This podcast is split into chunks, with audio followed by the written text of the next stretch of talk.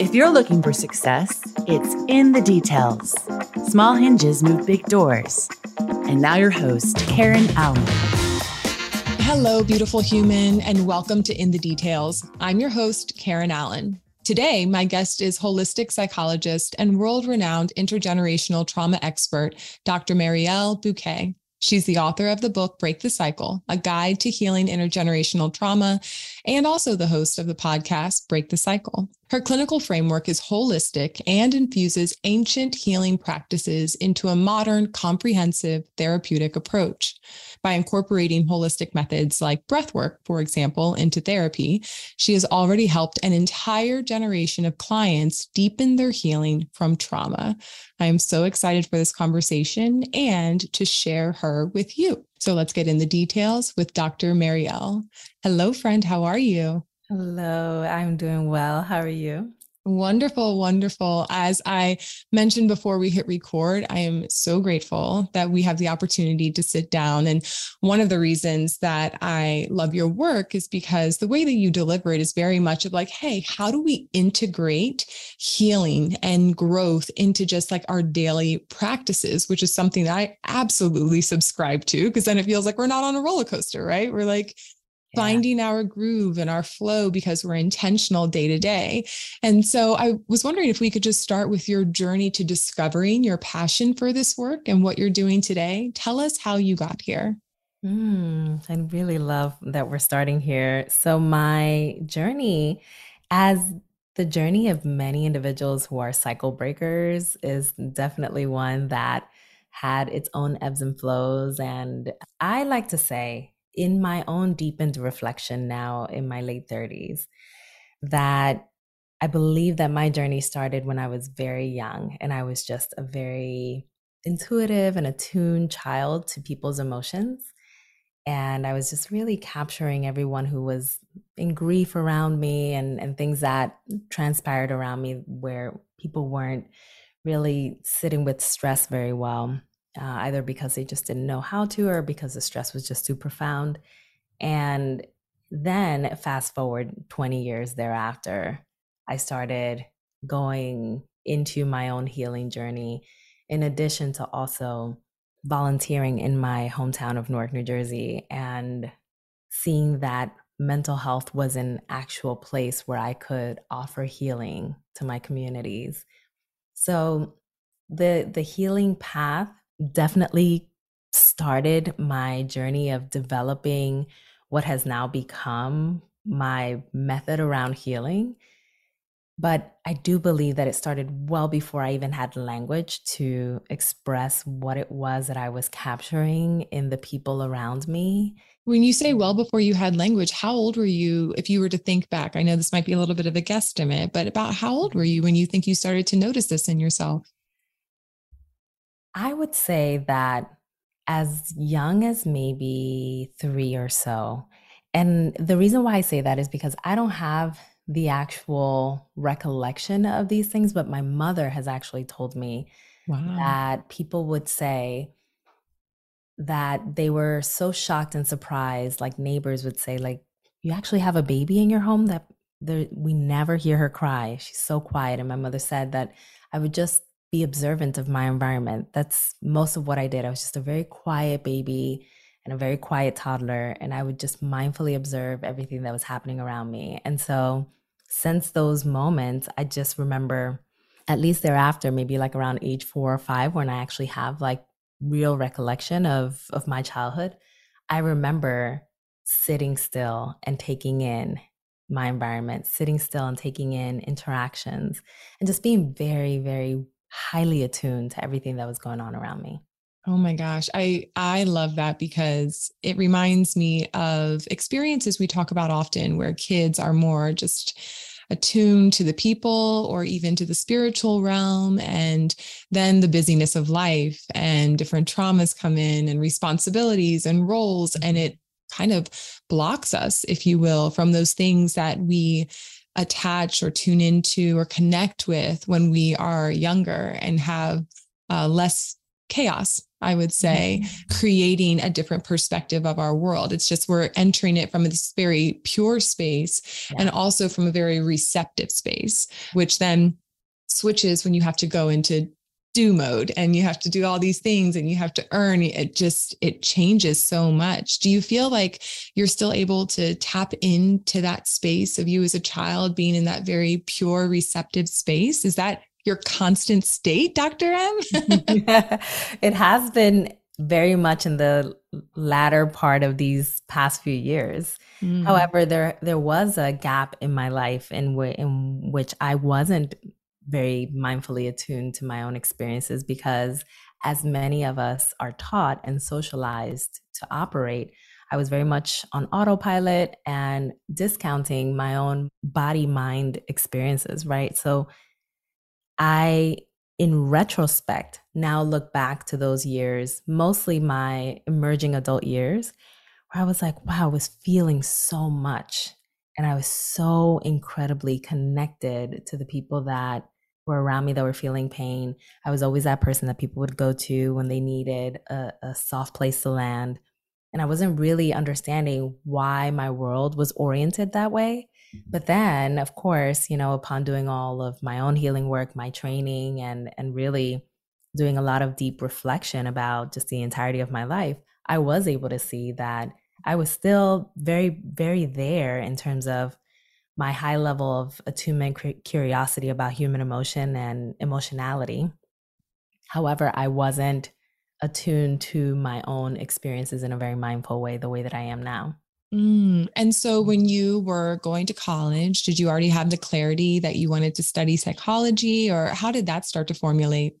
Not at all. I mean, I come from a background, I'm Dominican, and I come from a background where we don't really have conversations about mental health being an area of study or an area that we should connect with for ourselves, right? So, and, and, you know, I think that's now I'm realizing it's more of a worldly thing, to be frank, um, mm-hmm. because it's just I've I've heard so many people from so many variable cultures really yeah, say the same. Yeah, but I actually went into journalism as my major, and I actually worked in advertising for five years thereafter. And when I started volunteering back in my hometown because I wasn't feeling very fulfilled in the in the role that I was uh, in in advertising, I started to really feel grounded in the volunteer work and I wanted to create of that a career. But I was also doing a lot of healing work for myself. And the person that I was doing the healing work with at that time kept reflecting to me that I should consider therapy as an actual career for myself. They were like, You would be an excellent therapist. You should really think about this. And they said that for about two years until I finally took the plunge. I love that. Yeah. yeah. Sometimes people can see in us what maybe we're missing. And, mm-hmm. But it sounds like you did feel that connection through your energy. Like you could tell that there was something that aligned to be in that space of service while you were volunteering. Absolutely. I felt so deeply connected to the people that I was serving in that way. And I knew intuitively, like, this is where I belong. Mm-hmm. But it just, you know, it's an eight year journey. It's just, it's so involved. And you kind of, you have to go from being a professional back to being a full time student. Mm-hmm. There was just a lot of sacrifices that I had to make while also being a breadwinner in my family. So it was something that was very difficult for me to make as, as far as a decision but i knew it and i and i the intuition turned into anxiety because i was like i cannot do this there's no way and so mm. it was a mm. lot of that inner turmoil that was happening within me as i was making the decision but i'm i'm so so happy that i took on the position of courage and decided to to really take this journey Mm, I heard this quote one time that the universe re- rewards a courageous heart. Mm. And I mm. think that is so, so, so true because similarly, but also in a different way. When I started to pursue this entrepreneurial path, I was terminated from my job. So I was like shoved into it a little bit. Mm-hmm. but I do remember having that same thought. I was a single parent, you know, widowed, the husband what it's not like he, I was part time with my son. Like it was all on me.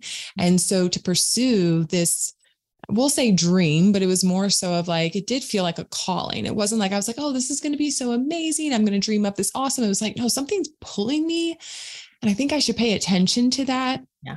And the tension of, but what I should do uh, by societal standards and being a single parent and providing and getting benefits, like I should do that but I'm feeling like I need to go a different path. And that tension, as you were just describing, is real. And that's the space where people will either press forward or they remain. Mm-hmm. And I'm curious, how did you navigate that tension? How did you navigate the anxiety that you were feeling so that you could proceed forward and, and follow that pull that you were feeling? It took a lot of faith mixed with the courage, like just faith that this was where I was destined to be. And to be frank, the way that I felt in the moments when I was being of service felt so deeply grounding, peaceful, even though I was in in places where there was a lot of grief, a lot of illness, both physical and mental, and a, a lot of uh, social detriments. But there was a, a, a way in which that felt so much like home to me. And granted, you know, I, I know that my own personal experiences also you know from a psychological perspective definitely like lended themselves to me also feeling a bit like this is familiar mm-hmm. but the deep groundedness that i felt in those spaces and the very very stark difference that i felt in the corporate arena mm-hmm. made it so that i felt like okay i can find peace in understanding that this is truly the path that's carved out for me i have to follow this through so that's where I found my solace. And I did it scared. So I mm-hmm. still remember that up until that very first semester in my master's, I was still experiencing a bit of the the inner tug, mm-hmm. uh, asking me whether or not I had made a sound decision, and I was still following it through. So it was a process, but because I followed courage and I stood in that courage, it, I was able to feel a bit more ease around it. Mm, you just said something that's really profound that actually my best friend and I talk about all the time how you can feel two conflicting things at the exact same time, where you felt peace, but you also felt scared. And for me, in having experienced those moments where you're like, oh my gosh, I'm feeling all of these things and it feels very, very complex, I recognize that as soon as I tune in to one very specific thought, then the energy starts to build there. And mm-hmm. something I love to remind people is what you focus on expands. So if you mm-hmm. focus on the energy of, I feel scared, it's not going to work, of course, that's all that you're going to see and you're going to start to experience on a heightened level. But let's normalize that. Let's normalize the fact that we're going to feel all of the things. And ultimately, what our responsibility is, is to choose and to choose with you know the tools that we have or the best knowledge that we have and and also from the space of believing. You know you mentioned faith was a part of that as well. Faith is certainly a cornerstone in in my journey. And and I don't even just mean like religiously and spiritually although you know the spiritual piece is part of it but like sometimes you just have to have faith that things are going to work out. Mm-hmm. sometimes you have to have faith in the inner work that you're doing that you may not be seeing translate immediately you know to the rest of your life. And so that whole mixture that you're describing I think is is really beautiful and i'm glad that you are describing the different you know facets and and maybe even different levels of that experience because it helps to normalize just how complex as humans we are when we are yeah. going through life yeah absolutely and another element of faith that was definitely tied into my experience had to do with the faith that my family held on to on my behalf mm. because they actually did believe in me while I was doing the work and and just thrusting myself into this field and getting back into this learner mode they were holding on to the faith that they believed that I had made a sound decision and that they believed in my journey. And mm. so that was a very powerful healing agent for me in in that process of anxiety as well. Mm-hmm. You know, even when things are hard and maybe, you know, we have things that are up against us, we'll say. Jenny Blake said this in her book. She said, to even acknowledge that you've won the family lottery is important. People who support you, people who you can lean on and you can talk to openly and transparently about the mess that you're trying to, you know, create into a beautiful story. I, that right there is something that I think can very easily go overlooked and also underestimated. But it's that energy exchange, the love that they show you, and all of that that can actually fuel you in those moments when you don't feel like you have it in you to press forward. Mm-hmm.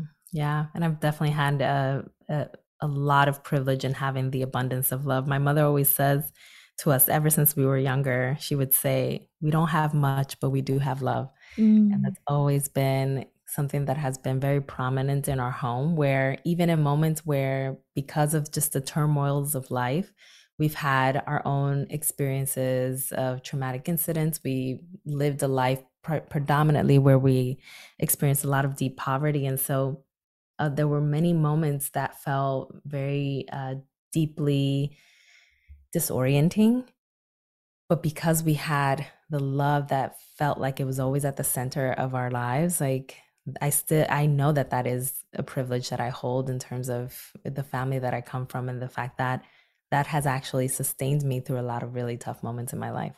Yes, absolutely. So, as you're helping others with their healing and also their growth, you mentioned though that you had your own period of healing. And so, I'm just curious were there any tools or skills that you started to develop in your own healing that have helped you you know through the evolution of who you are and who you've become today? Because it's those early tools that at least I found in my own life that I'm like, oh, no, no, they're still very present. They are like a part of my everyday living. But yeah, there was a time when I wasn't doing this and I wasn't practicing this. And I can see the difference of acquiring those skills, you know, the, the before and after, if you will. So I'm just curious, were there any tools early on that, you know, made that lasting impact and imprint on your life?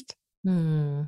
Wow, I love this question. I, do believe that there have been tools that have come along the way that I now use by default and even like in an unconscious way, which is, I think, a testament to the fact that this is my new way of being, which is a beautiful thing. So I'm very holistically centered, as you mentioned, very somatically based as far as a psychologist and a practitioner. And some of the tools that I understand from a scientific perspective, but also from a personal perspective, to be incredibly helpful and useful for bodies that have not felt settled for a very long time, like my own, have been the tools of like breathing and humming and ventral vagal toning. One of my favorites that I do by default is rocking. Mm. And I realized even about a week or two ago, I was speaking at a conference, and while I was sitting down, I was rocking. And I noticed maybe like two minutes into rocking that I had actually been doing that for myself. And rocking is also something that I integrate into my practice. It's a, a holistic or somatic methodology that also helps us to experience uh, the rest and relaxation experience that we have within our nervous system. So ventral vagal toning, right? I'm I'm just trying to kind of like describe it for anyone who's not familiar with what that is. But when I rock, I feel so much that feels comforting. I feel the rocking that I'm doing for myself. I feel the rocking that I experienced when I was younger.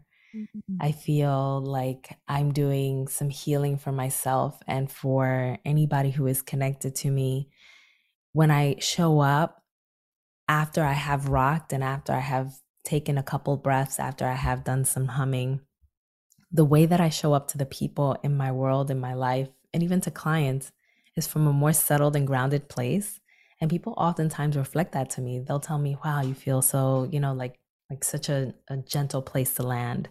Mm-hmm. And a large part of the reason why is because these very mechanisms of helping my body to feel settled are now being expressed as a settled self that I can then relate to others and people feel connected to somebody who's settled and somebody who feels warm and and kind versus in a state of chaos, right? So, and I, I like to always emphasize those three the the breathing the humming and the rocking because for the most part anybody who has the capacity to to move their bodies and to breathe has the ability to do these they're mm-hmm. not these elaborate fancy things that you do in some spa but just the very things that we do with our bodies to help settle our minds and our bodies and our spirits in a very holistic way Absolutely. The breath is everything. I mean, I, I actually haven't heard of the humming and the rocking. So thank you. I feel like after this, I'm going to start Googling and get on YouTube and all of that good stuff. Yeah. But yeah, the breath was definitely one for me that even in moments where I can start to notice any kind of anxiety or stress popping up,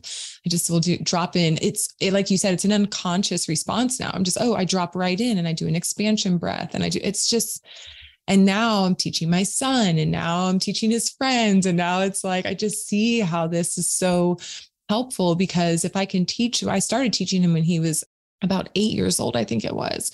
He's 12 now, but my point is if I could teach an eight year old something that I've also been using in my 30s, then I'm like, this is something that just, it just goes over anything that you would think would get in the way. Right. Yeah. Now, I'm curious though, in your work around intergenerational trauma, have you ever experienced a client who's like, you know, I feel like life is good and I feel like there, you know, everything, I had a good upbringing. I didn't have any like big, big trauma, but I feel these invisible walls and I feel like maybe I can't get out of my own way this is something I'm I'm curious about because I've certainly had these conversations and have felt this myself. I'm like, I had a good upbringing, everything is great, but there's something inside. And then as I started to share that more, I found other people felt the same way. And mm-hmm. so if you were to have a conversation with someone who shares that with you, what are some of the early steps that you would encourage them to take to explore maybe what they're feeling inside and maybe something that has been passed down to them you know, and they didn't even realize it, but something that's been passed down to them through generations. The very first place where I would always start with someone is in the body, right? So, because my work is multidimensional, it incorporates the mind, body, and spirit elements into everything that I do. But I would more so start with the body elements because if there is a place in a person's body where some of that experiences of fe- feeling those walls I mean, we're talking about feeling walls, right? So I would I would start there, even with the words like, where do you feel it, right? And and start navigating that process.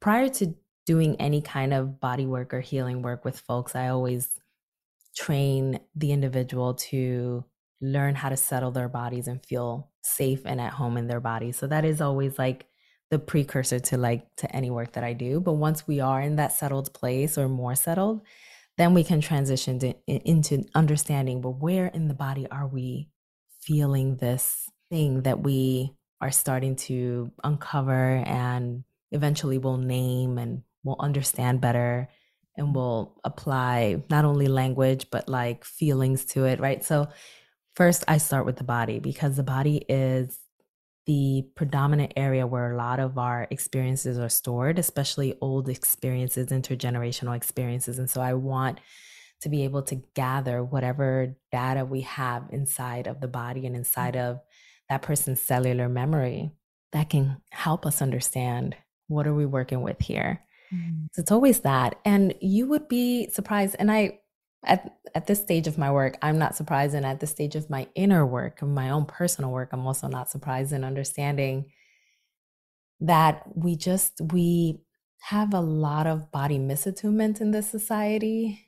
Mm. We were never taught as kids to connect with our bodies and befriend our bodies, to have mindful moments, to mm. meditate, to do body scans and see what feels off or to have an understanding of how to settle our bodies and tap into different areas of our bodies so that wherever there's tension pockets, we can offer ourselves a release, right? So when we get into the body, a lot comes up for folks, and we can stay there for a very long time and work on settling that piece. And then typically, what tends to happen is that we start unearthing a lot of roots and a lot of different layers of what their experiences have been not only in their own lifetime, but what the experiences have been of the individuals that came before them. Mm, you're right. I mean, I think about if somebody were to feel nervous or if somebody were to feel sad, if you do just take a pause, you're actually going to notice the sensations in your body tied to that feeling. And so for you to say that's where we need to start makes complete sense because we're already starting there. If just we may not have tuned tuned into it. Absolutely. And even when we have done in certain fields of science, there have been ways in which body scans have been produced for individuals that are experiencing a predominant emotion. Mm-hmm. And you see uh, their bodies light up in certain areas connected to a specific type of emotion. Mm-hmm. Or their bodies have a lot of darkened areas, meaning that there is a, a lack of stimulation in that area of the body connected to certain emotions. Like depression, for example, when people are very severely depressed, there is a, a a level of disactivation that happens within the body. And so we see less activity mm-hmm. versus mm-hmm. like an anger state, right? And so we start seeing a lot of these flare ups. However, what I can do because I don't have like a scan present, you know, in my therapy office to say, hey, this is what's lighting up at this very That would be so nice though, wouldn't it? Like it would be. I would love that. And, you know, maybe there's like a body scan, you know, technology company out there that that's willing to help me out. Yeah. But uh, but I I do have that understanding, that body understanding that a person can tap into mm-hmm. and I can help them to to really get into their bodies and understand their bodies and how they're responding to their mm-hmm. emotions or to experiences that they're having that aren't really in their conscious mind. Yes, yes. I think about when I um, was in the deepest state of depression after losing my husband and all the other things that continue to transpire after that. Mm-hmm. And one of the things that felt so hard to grasp was like where where would i even find a little bit of light or a little bit of hope? Mm-hmm. and it took months for me to even consider practicing gratitude because literally the first thing i thought was i have nothing to be grateful for. Are you kidding me? Like look at this story right that's unfolding. I cannot believe that it's my own.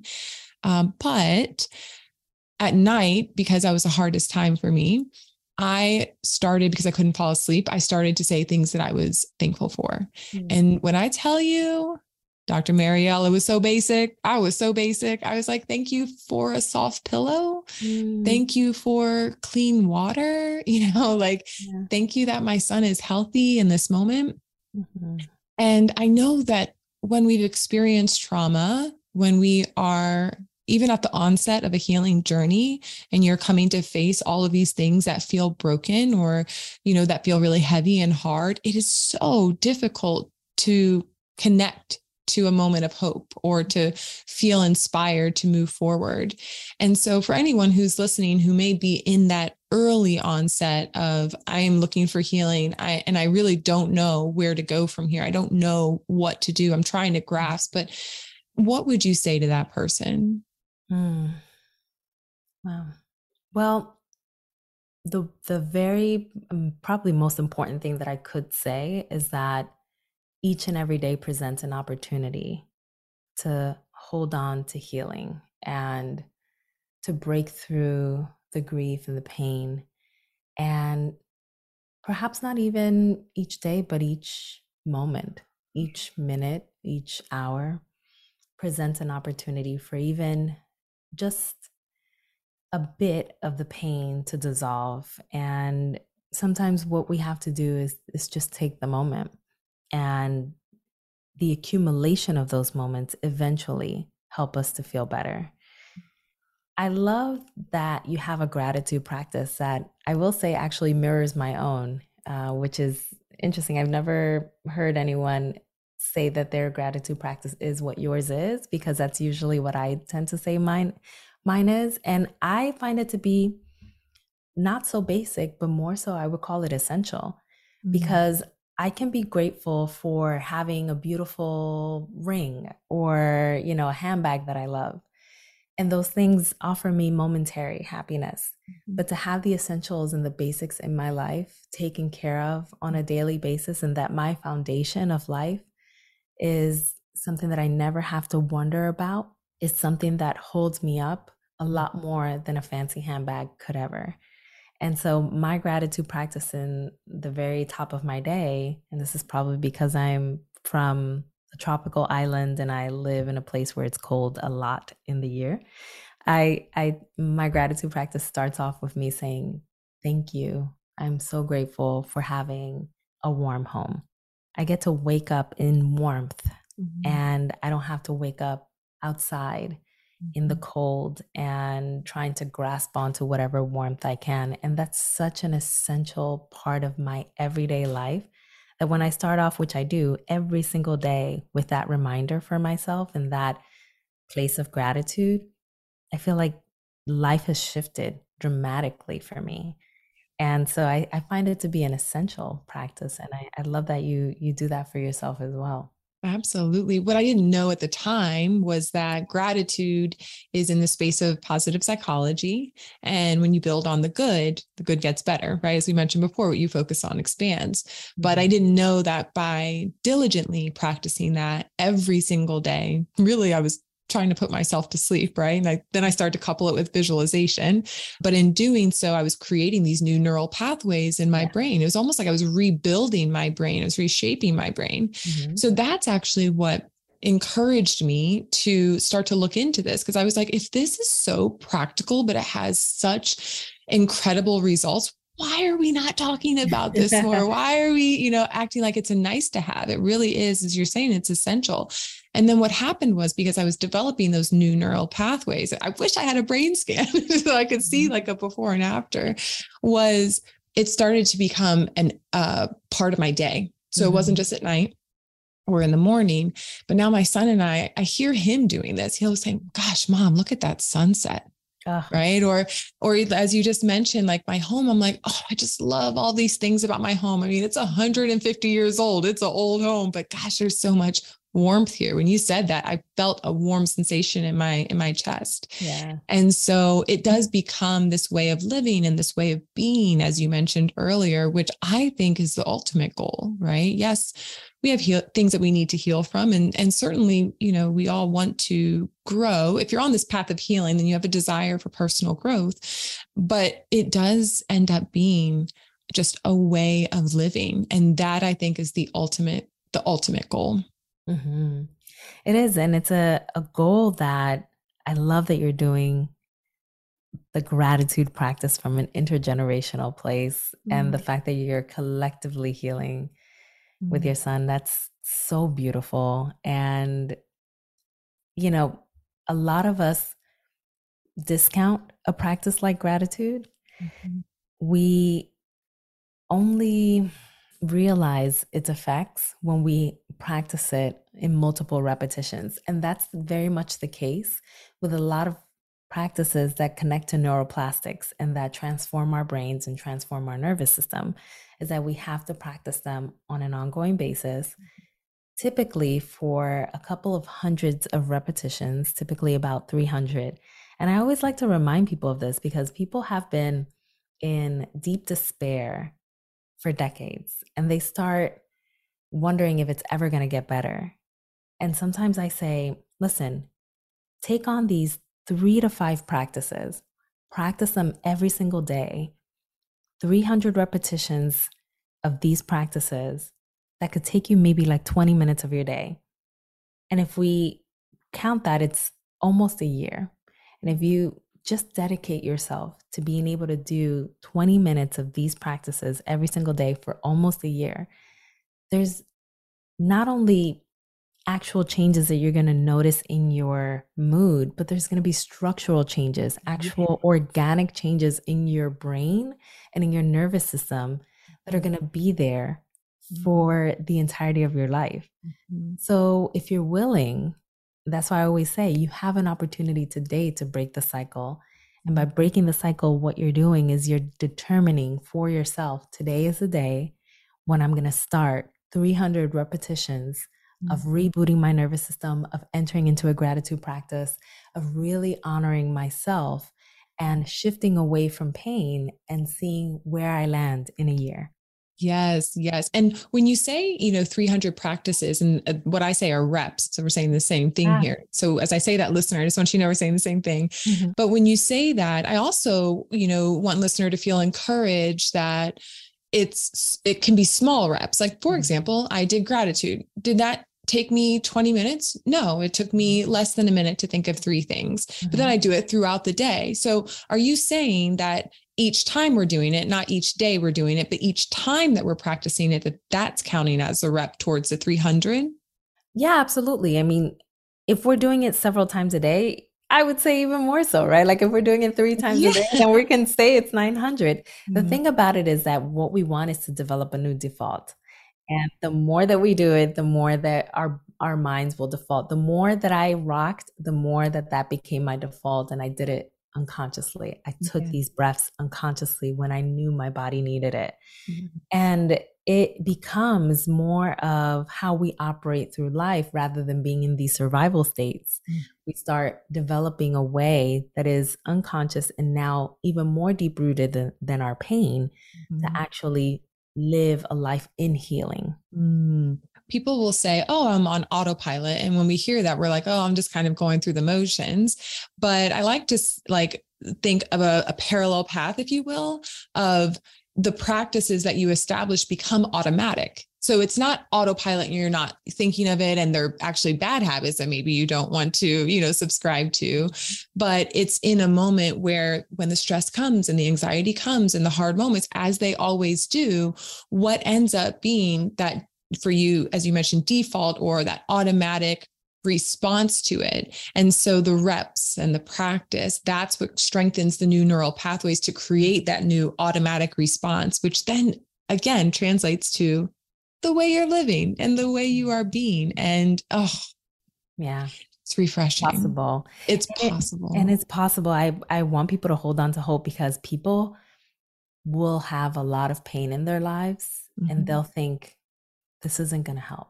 Yeah, yeah. And and that's understandable that people might feel that way.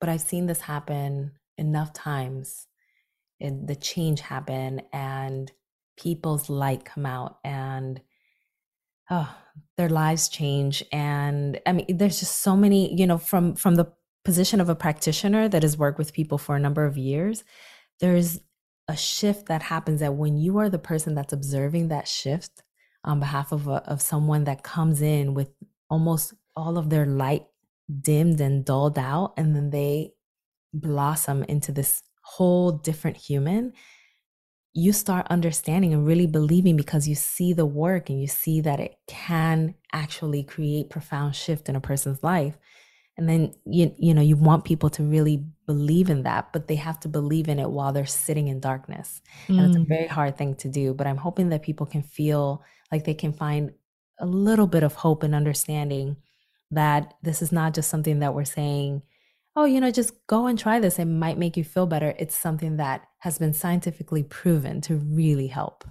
Yeah.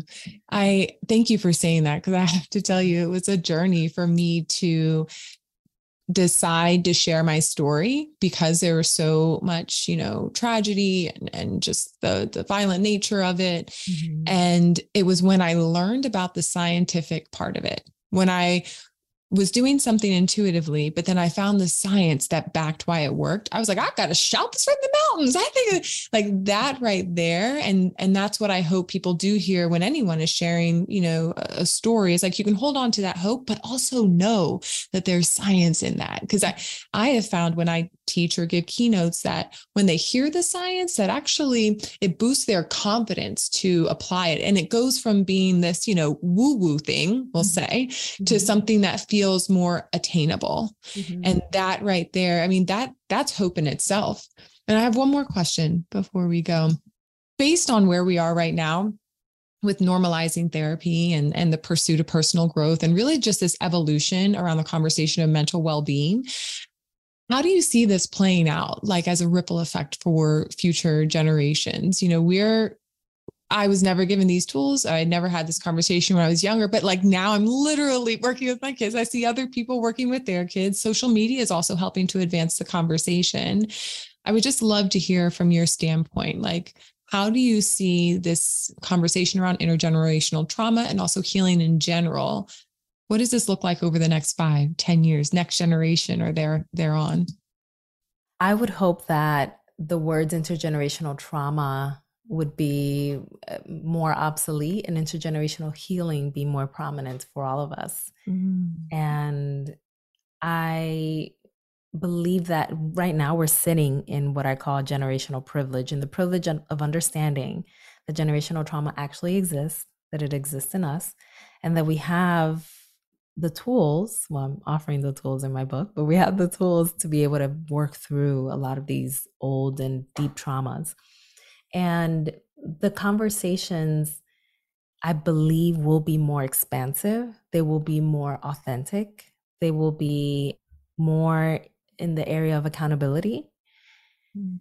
And my hope is that because I see intergenerational trauma from a perspective that's not just interpersonal between two humans or passed down among humans, but one that also has these cultural and societal and institutional elements, that we will also see and co create a world that doesn't further perpetuate trauma in our communities, lives, and in our homes, but worlds that, a world that hopefully is one in which we have carved out some of the ways in which, as a society, we tend to perpetuate these traumas.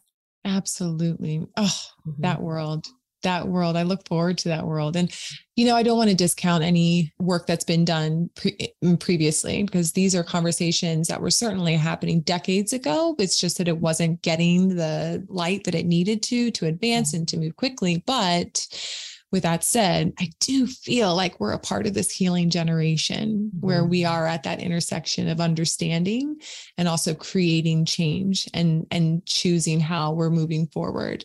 And I just want to thank you for being a part of that movement, for listening to that still small voice that was guiding you to lean into this and to lean into your natural born gifts that are now helping so so many. So i just want to thank you for being a part of this this good army and and all the work that you're doing in this space. Thank you. It's been such a pleasure being with you and thank you for honoring this work Absolutely. We will make sure to link all of Dr. Mariel's wonderful resources, the podcast, the book, the website, all of the goodies in the show notes so that you can follow her, so you can reach out or ask any questions, or just so you can start on your own path to healing and growth. Thanks so much for being with us. This has been In the Details. If you like the show, tell a friend. For more shows like this, go to success.com slash podcast.